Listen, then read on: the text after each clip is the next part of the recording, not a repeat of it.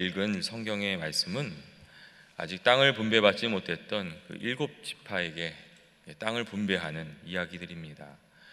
본문의 내용을 이렇게 살펴보시면 이 지파들이 제비를 뽑아서 땅을 나누게 되는데 그 땅에 그 분배된 내용들이 그 좀 살펴보면 아주 흥미로운 점들이 있습니다.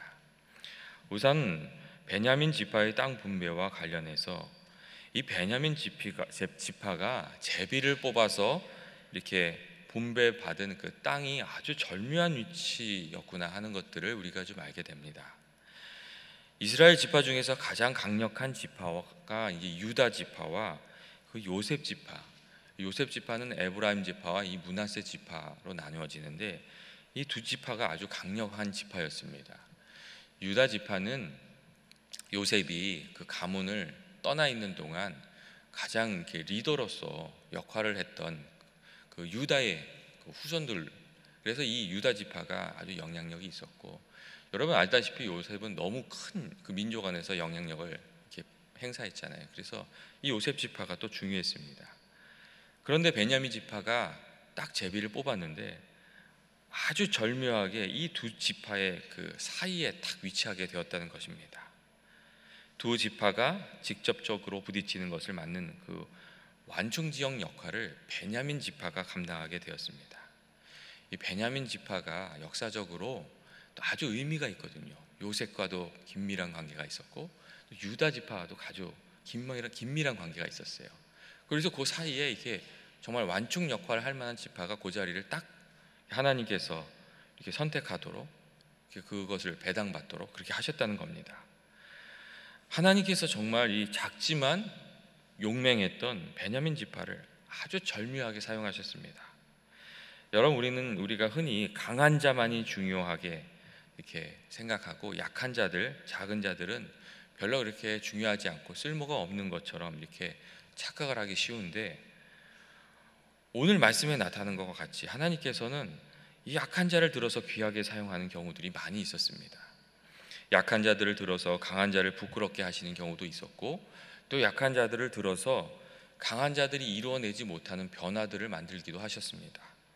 또 강한 자들의 그 옳지 못한 생각을 꺾기 위해서 약한 자들을 들어서 하나님께서 일을 하시기도 이렇게 하셨습니다. 고린도 전서 1장 27절부터 29절 말씀을 보시면 여러분 이런 말씀이 있습니다.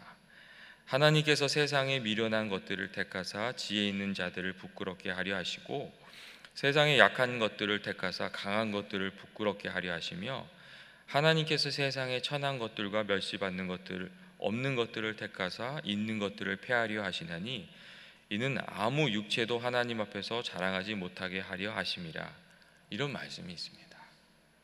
그런데 실제로 성경을 보시면 하나님께서 부족함이 많은 베냐민 지파를 이게 때를 따라서 아주 중요하게 사용하시는 것을 우리가 볼 수가 있습니다. 우리는 베냐민 지파에서 그것도 베냐민 지파 중에서 가장 작은 가문에서 이스라엘 통일 왕국의 첫 번째 왕인 사울 왕이 나왔다는 것도 한 번쯤은 생각해 볼 필요가 있습니다. 하나님께서 약한 자들을 시시때때로 이렇게 들어서 아주 중요, 중요한 도구로 또 사용하시고 또 그들을 통해서 역사를 이끌어 가시는 때들이 많이 있다는 그런 말씀입니다. 인생을 살아가면서 나의 약함과 마주한다는 것은 사실 그렇게 반가운 일이 아닙니다. 이게 나의 약함과 마주하는 것은 아주 마음이 불편합니다.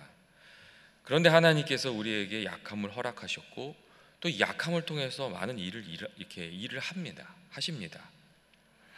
약함을 통해서 겸손함을 배우게도 하시고 약함을 통해서 기도도 하게 하시고 약함을 통해서 하나님을 더욱 간절히 의지하게 하시고 우리의 약함과 부족함을 통해서 우리 인생의 그 삶의 깊이를 더하게 하십니다. 때때로 하나님께서는 약한 자로 강한 자를 부끄럽게 하십니다. 때때로 우리가 이렇게 역사를 보면 역사를 바꿔내는 그 혁신의 근원이 약한 자들이 느낀 또 상한 자들이 느낀 그 불편함과 문제 의식으로부터 시작되는 것을 우리가 알 수 있습니다. 세상에 감추어진 문제들을 어, 이들의 아픔 속에서 발견하고 해결하려고 하다가 이 역사를 바꿔내는 원동력이 거기서부터 나오는 경우가 아주 많이 있다는 것입니다. 하나님께서 약한 자들을 들어서 또 세상을 바꾸는 일들 그런 일에 또 원 이렇게 동기가 되게 하시고 그들로부터 변화가 일어나게 그렇게 하시는 경우도 많이 있습니다. 여러분 교회 일도 그런 때가 많이 있습니다. 우리가 강한 자들의 이야기가 아니라 약한 자들의 이야기를 가만히 들어보면 교회가 어디로 가야 하는지 그 해안을 가지게 되는 발견하게 되는 경우가 종종 있습니다. 강한 자들이 보지 못하는 것, 느끼지 못하는 것, 깨닫지 못하는 것들을 우리들은 약한 자들의 안목을 통해서 다시금 발견할 수 있고 또 깨달을 수 있다는 것입니다. 그래서 우리가 그런 일들을 이렇게 경험하게 될 때마다 아, 이 약한 자들을 통해 이루시는 하나님의 놀라운 인생 경영 이 경영에 우리가 지금 이렇게 놀라게 되고 또 겸손하게 됩니다. 여러분 가정에서도 그렇습니다.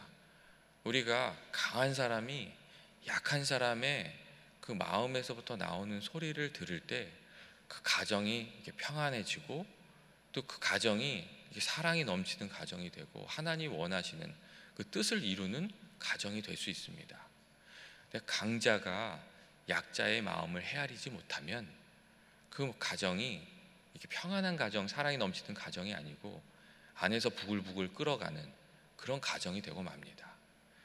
그래서 우리가 정말 늘 약자의 마음이 무엇인가 그것을 이렇게 잘 살펴야 되는 것 같습니다. 또한 오늘 성경 말씀을 이렇게 보시면 베냐민 지파에 분배된 도시들이 아주 이렇게 의미심장한 부분들이 있습니다.